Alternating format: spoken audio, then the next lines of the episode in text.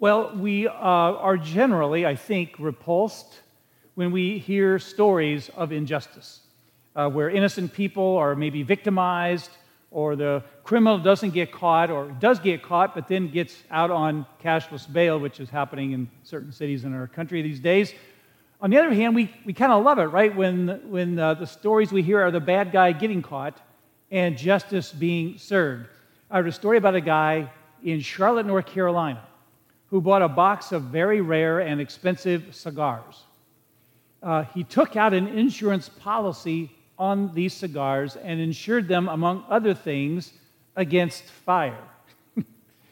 Within one month, having smoked all the cigars, and before he'd even made a premium payment on his insurance, he filed a claim with the company stating that the cigars were lost in a series of small fires. The insurance company common sense, refused to pay, citing the obvious reason that the man had consumed the cigars in the typical fashion. In response, the man sued and won. In delivering the ruling, the judge said, uh, I agree with the insurance company that this is a frivolous lawsuit. But the judge stated, nevertheless, the man did hold the policy for the insurance company and it had warranted these cigars were insurable and also insured them against fire without defining exactly what was to be considered an unacceptable fire. As a result, he ruled that the company was obligated to pay the claim. Rather than endure a lengthy and probably costly appeal process, the insurance company accepted the ruling and paid the man $15,000 for his loss of cigars in the fires. Now, we read that or we hear that and we go, what? Wait just a doggone minute here. This is crazy. This makes no sense. Doesn't sound right, doesn't sound fair, doesn't sound just, and I'm with you. So just hold on for the rest of the story. After the man, and they waited until he cashed the check, the insurance company then had him arrested on 24 counts of arson. With his own insurance claim, and the testimony from the previous case used against him, the man was convicted of intentionally burning his insured property. He was sentenced to 24 months in jail and a $24,000 fine. Yeah, those are the stories we love, right? Well, right up there, I think, with one of the most heinous crimes in history was selling out Jesus, the Son of God, for about 25 bucks, 30 pieces of silver.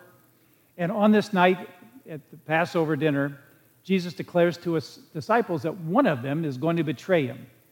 And no one in the room had any idea who it was or that it was going to be Judas Iscariot. Now, we don't think so today, but Judas is actually a kind of a wonderful name.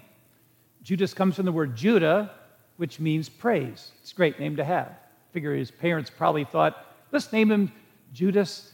He'll grow up to praise the Lord. I don't think that really happened, but that was their, I'm sure that was their intention. As time passed, of course, Judas's name appears in dictionaries as a synonym for traitor or betrayer, someone who's betraying a friend or a comrade. So we're in John 18 or John 13, 18 to 30. And here's the three things I want to kind of pull out of this passage for us. One is the prediction that Jesus makes of this betrayal that's going to happen. And Jesus selects an Old Testament passage in Psalms to kind of demonstrate that this is a prediction that's, that's now being fulfilled, what is, is basically what Judas is about to do. He predicts basically that he knew it all along. Number two, I want you to notice the paradox of betrayal, that even as horrible as it is, it's still going to be used for God's purpose and for God's purpose for Jesus and for the disciples, all those who didn't betray him. Going to be used for something good out of the outcome. Number three, I want you to focus a little bit on the proximity of the betrayer and where he was at the table. Let's see if we can glean some information from that. So let's begin in verse 18 the prediction of betrayal. Jesus says, I'm not speaking to, of all of you, not everybody's going to betray. I, I know whom I've chosen, but the scripture will be fulfilled. He who ate my bread has lifted his heel against me. Now, what should interest us at first is that Jesus was not surprised at all that Judas was about to betray him. In fact, Jesus pulls out a scripture that shows that this actually was predicted all the way back in the Old Testament. predicted by something that happened in the Old Testament when Jesus says, He who ate my bread has lifted his heel against me. He's quoting Psalm 41. So let me tell you a little bit of backstory about Psalm 41. Psalms 38, 39, 40, and 41, all written by King David.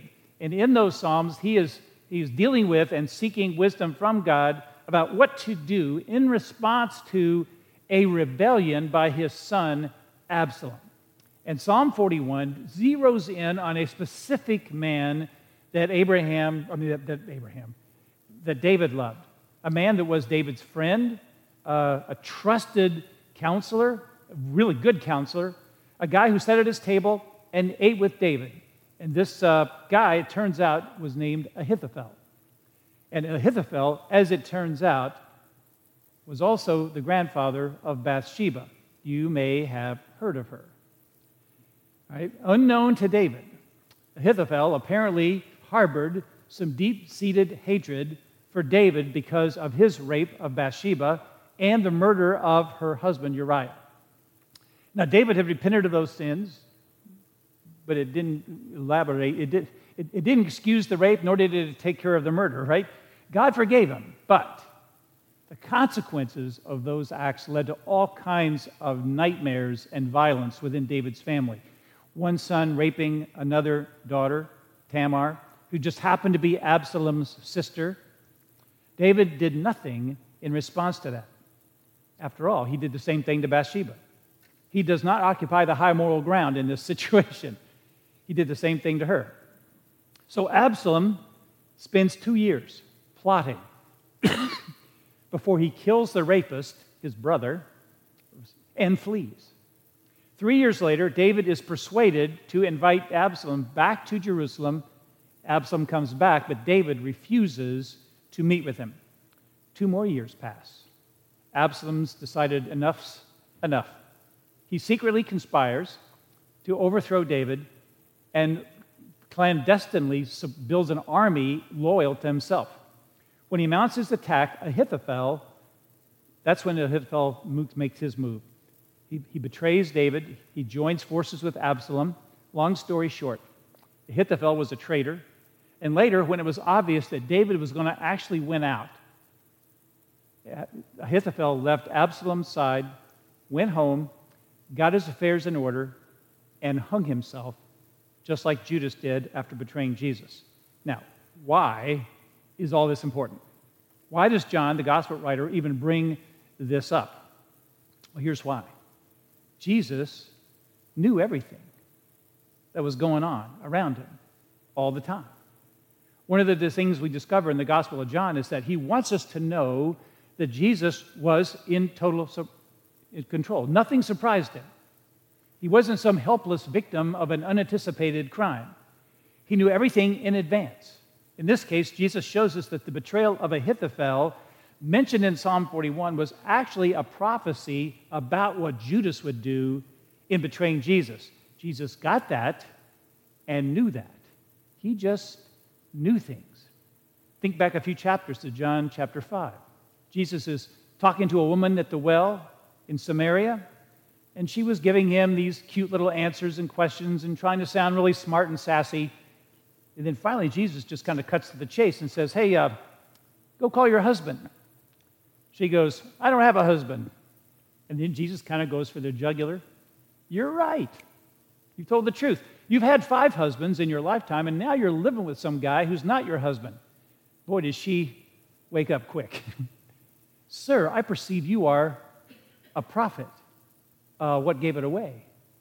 Yeah, things that he knew. And she ends up believing in Jesus as her Lord and Savior, along with much of her city. Luke chapter 6, Jesus is in a synagogue.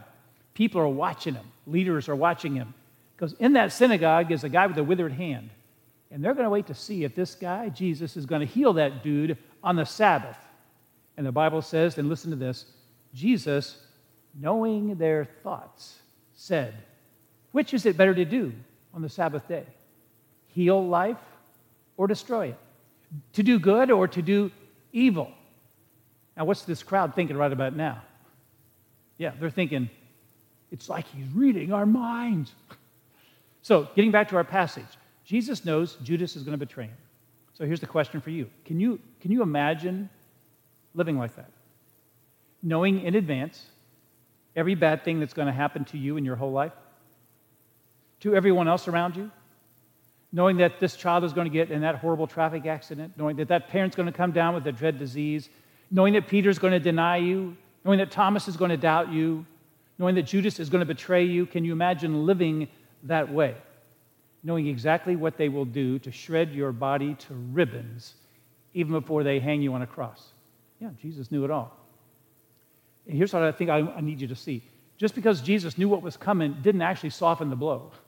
I mean, look at verse 21. After saying these things, Jesus was troubled in his spirit and testified, Truly, truly, I say to you, one of you will betray me.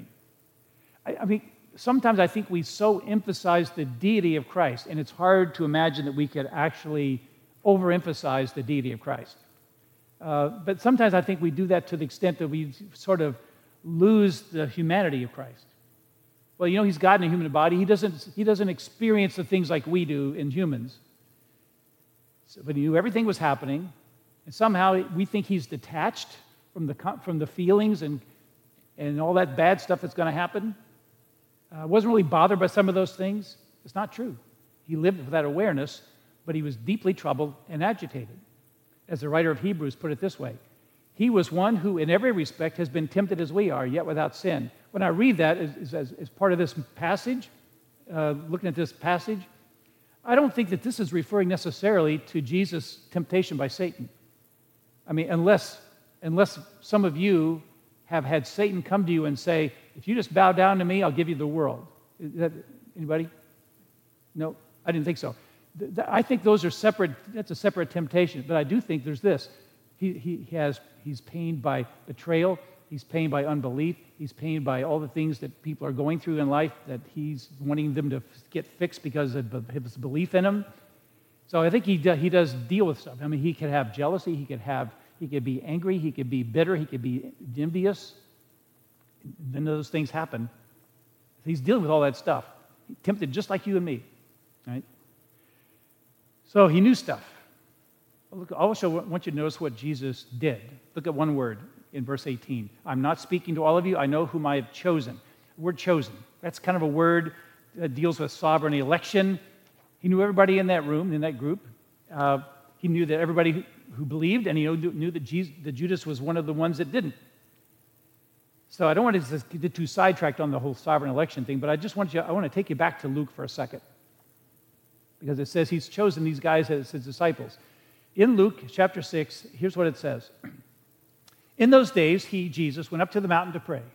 And all night he continued in prayer to God.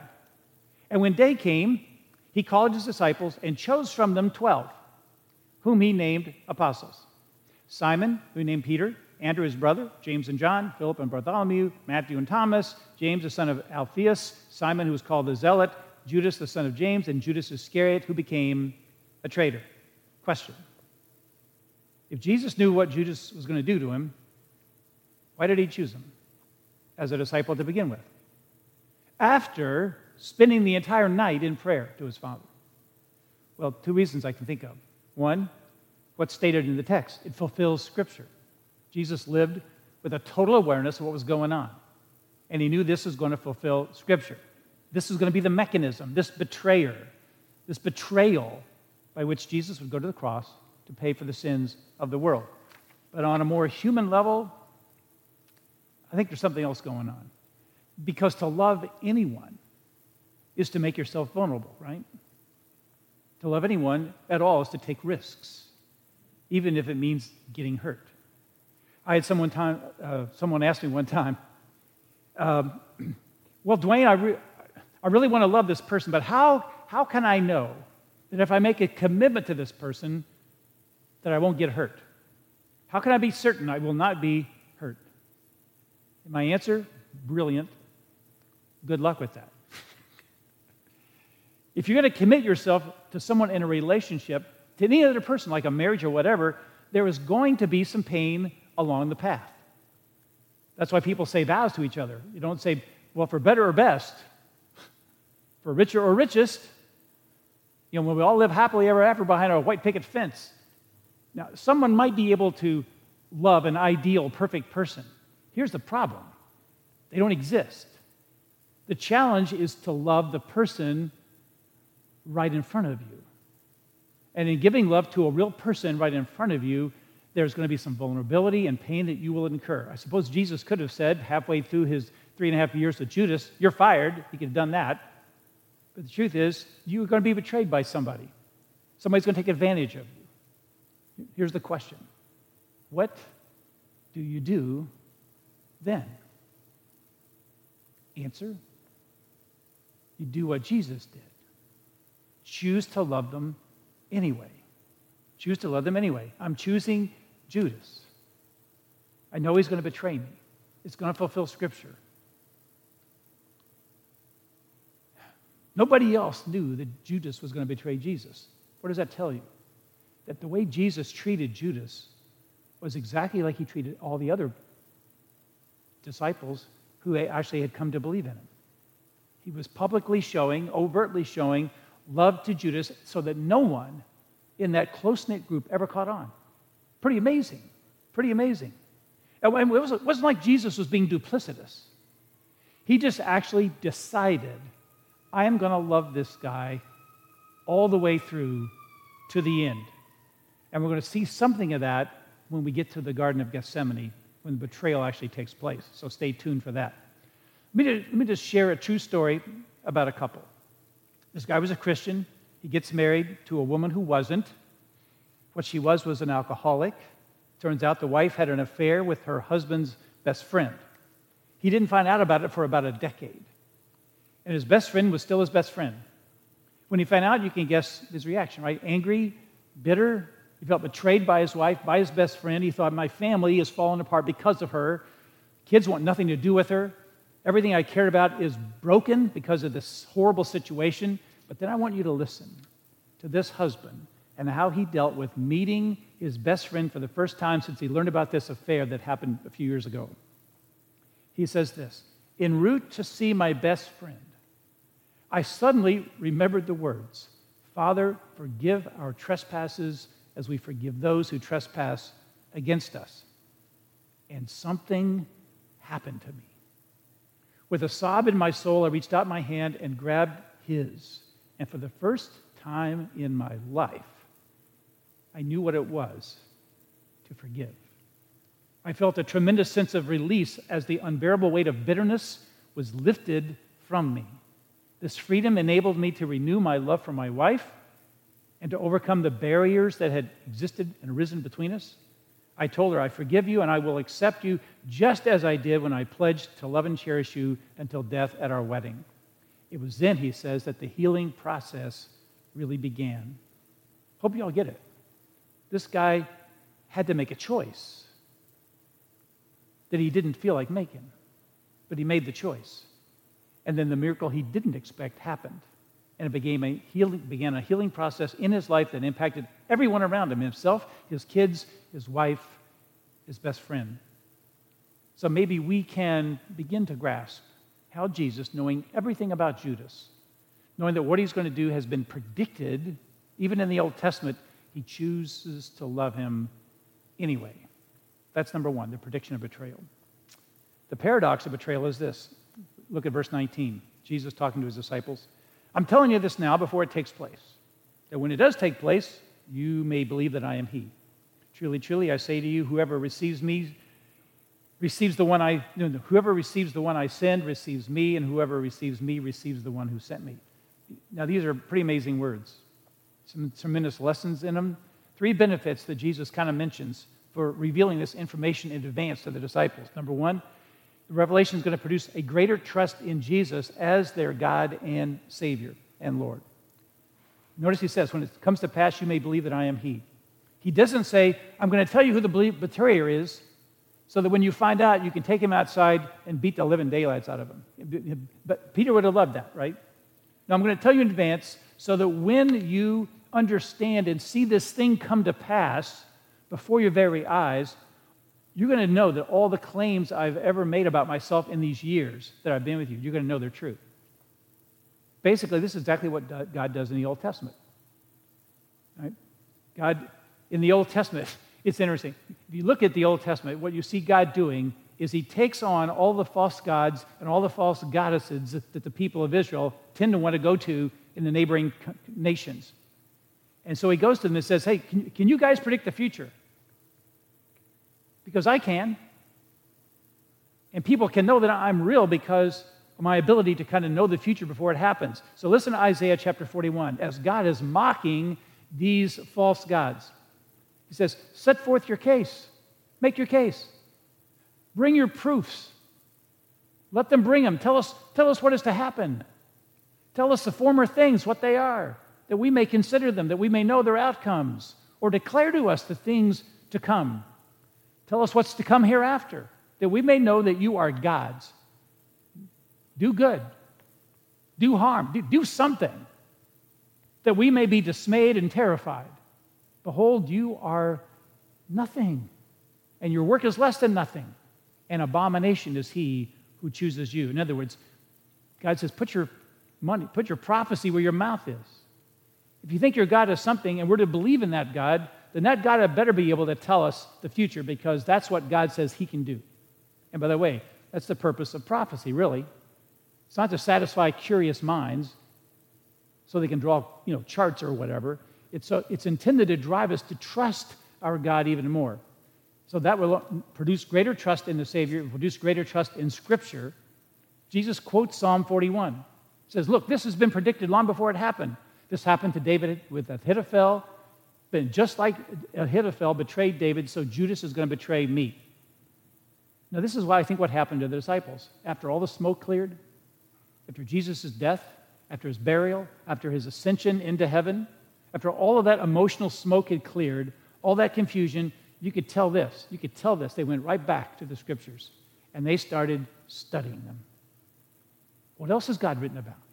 What else can we expect to see fulfilled? What else did Jesus say?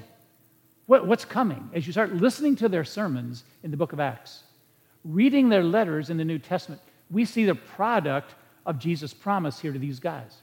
You don't get it now, but you will later. They start realizing that so much of what was spoken of was spoken of in advance.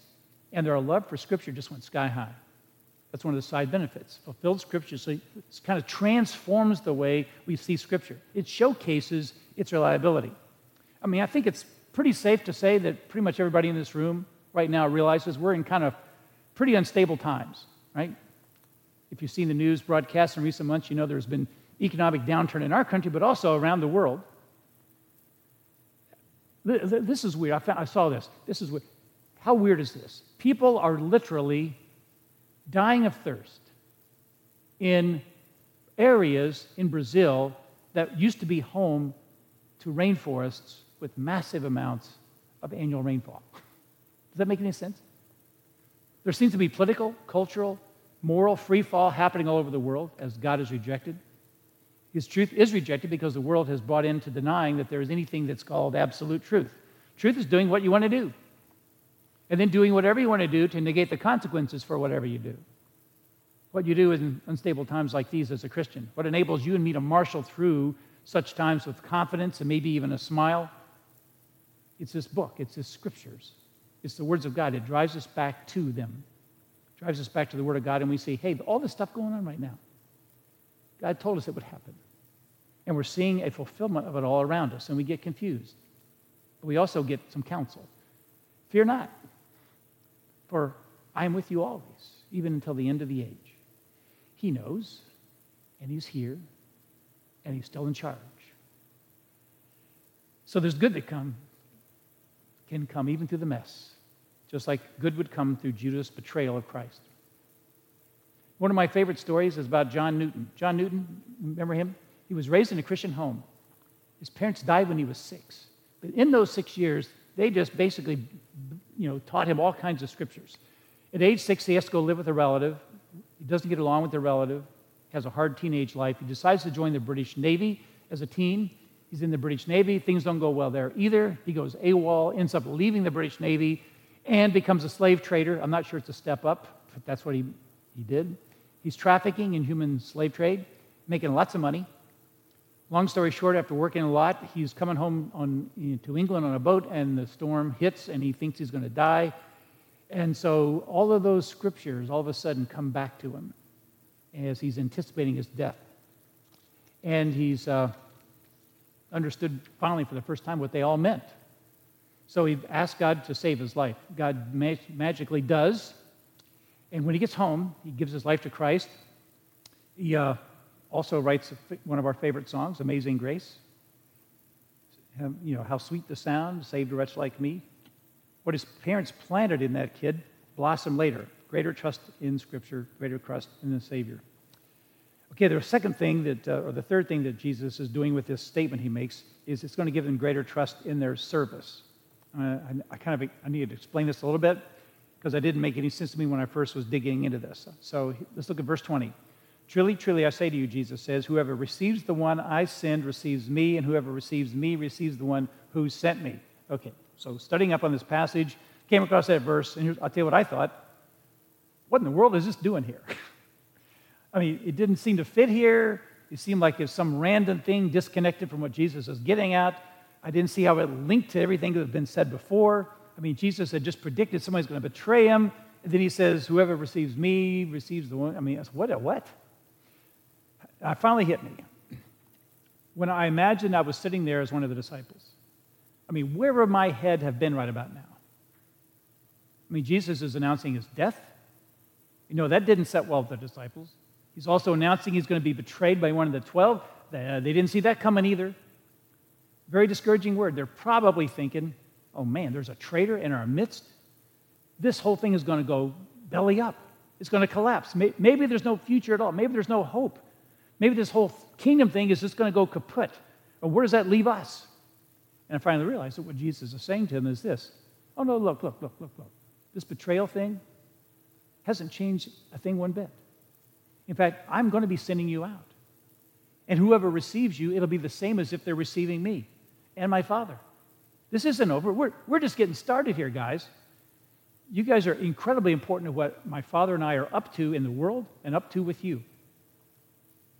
So, in other words, this betrayal by one person isn't going to jeopardize or destroy anything that God is up to or what your role in it is going to be. I called you to accomplish things. This betrayal was predicted, it doesn't come as a shock. God is still in control, so don't you worry about a thing. You will still be going out on mission. You will still find people that need to hear the gospel. You will tell them the gospel. Many will believe in the gospel come to faith in me. God's at work, and He will not be deterred. He's already seen the future, and it's amazing. So fret not. Even the betrayal will work to accomplish God's will God, and God's purpose for you. Okay, let me just finish up with this the proximity of the betrayer.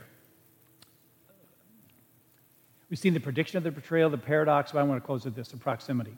After saying these things, Jesus was troubled in his spirit and testified, Truly I say to you, one of you will betray me. Now, if you go back to Matthew's gospel, when they heard that, they all started asking, Is it me? Is it me? Is it me? or is it I? Is it I? Is it I? I mean, even, even Judas probably asked, Is it I? Back to John's gospel.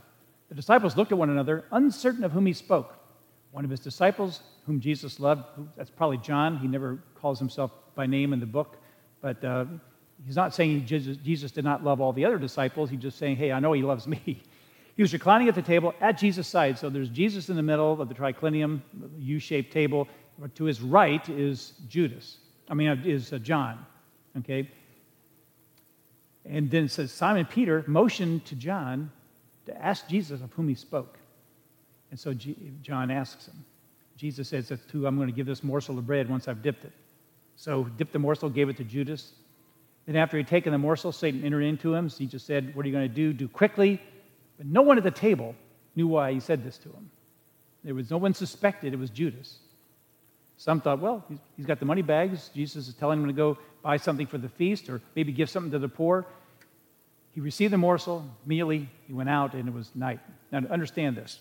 Remember what we talked about before. Everybody sits around this U shaped table called the triclinium. Jesus, the host, would have been the ones who would have chosen who would sit on his right and his left. Right? He was, a, he was, the, he was the, they would be put in these seats of honor. We know that John is on his right. You remember, James and John, her mother, the mother approached Jesus and said, Hey, can you, can you put John and my, his brother uh, right and left hand and when you come to the kingdom? They might not get that wish, but it looks like John is sitting to his right. And so John is leaning on his left because he sits on his left hip, so you have the right hand free to eat. So he's leaning towards Jesus. And so that's why when Peter said, Hey, ask him who, he's right there in, his, in Jesus' ear. Now, apparently, next to John might be Peter, because Peter's the one asking John to find out who Jesus is talking about. It's a good thing everybody was befuddled, because I think if John, Peter had known exactly who was going to betray Jesus, he probably would have killed him on the spot. Peter was pretty, pretty volatile, right? Uh, he, so, so these two places of honor are actually determined by the host, and Jesus was the host. So here's what I think has happened. Because Jesus hands this morsel after he dips it to Judas, to the guy on his left. That would have been the normal way of doing it. So it's funny that the host would have chosen John to sit on his right and Judas on his left. So John's leaning in towards Judas's chest, and Peter's and, and Jesus is doing the same thing with Judas. I think it was just Jesus' way of trying to reach Judas all the way to the very end, giving him his love, his mercy, his forgiveness, his place of seat at the, at the, of honor. Friend, I want you to be with me tonight. I want you to sit next to me. And, uh, it would have been a token of honor to have Jesus hand him that morsel. If you were to describe where you are with God right now, what would you say? Are you leaning in? Leaning toward him? Or are you like Judas, leaning away? Notice how this paragraph ends. Having received the morsel, Satan entered him. He departs, and it was night. I don't think John, the author, just threw that in for funsies. I think he put it has a purpose. He wants us to know that the sun had set. It was night. If you're going to go outside, better have a lantern, better have a light with you. We've seen this before with John, right? He uses the metaphor of light and darkness. Back in John 1, he starts off that way. In him was life, and the life was the light of men. The light shines in the darkness, and the darkness has not overcome it. John's the only gospel writer of the four who points out that Jesus actually said, I am the light of the world. So for John to say it was night, pretty much I think he wants us to know that darkness had settled in on Judas's soul and that any movement away from Christ is stepping into the darkness. Satan entered him, he left the room, and it was night. Let me close with this story. There was a preacher during the Revolutionary War by the name of Peter Miller. Very effective, very godly man. But he had an enemy. He said had several really, but he had one in particular that really stood out. A guy that just hated what he was preaching, hated his testimony. Uh, this unbeliever was eventually arrested and charged with treason and sentenced to hang. When Peter Miller found out about this, he actually walked 60 miles to appeal that man's case before President George Washington. Washington looked over the appeal and said, Sorry, based on the evidence for treason, I cannot release your friend. Peter Miller said, My friend? He's my worst living enemy. Washington looked up, put his pen down, and said, You, you mean to tell me you walked 60 miles to appeal for the release of your enemy, not your friend? Preacher said, Yeah, that's right. Washington said, Well, that, that puts things in a different light.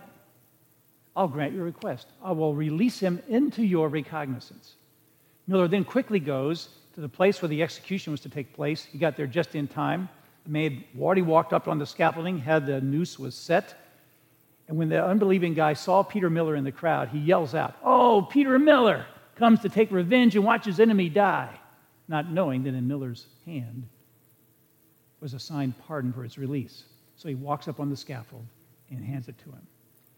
This is Jesus played out in the life of a follower of Jesus. Maybe you think Jesus was supposed to mess up your life and ruin everything, ruin all your fun. But in his love, and because of his death for you, he carries around that pardon, complete forgiveness for everything you've ever done, thought, or said in your life. The result of a life of following Jesus should be utter joy Maybe you want that, maybe you don't. I don't know. I don't know if you're leaning toward him today or not, whether you're leaning away from him. But this is guaranteed. If you are leaning away from him, he still loves you. and he seeks to draw you in. And we'll see later, despite this betrayal, Jesus still considered Judas a friend, even though Judas didn't reciprocate. This is just who our God is. And he is spectacular. Let me pray for us. God, we're going to take communion to celebrate what you did for us, to make it possible to have life. So we ask that you would uh, be with us, that you would encourage us, that you would tell us what you want us to know, tell us what you want us to do. Are there people we find it really difficult to love and we think it's okay because they've done this or this or this or this or that to us? And yet we're encouraged through this example of yours with Judas to love anyway, to make a decision to love, to want the best for, to do good for people that maybe don't like us, that have wronged us and hurt us. That's a tall order. And I don't think it comes naturally, but it can come supernaturally with your spirit in us, encouraging us to do that. So we ask that you would, even as we take communion, maybe we would reflect on people that we just find a hard time loving, find a hard time liking, and change us to be the kind of people that do what Jesus did, what Peter Miller did. And we pray it all in his name and for his sake. Amen.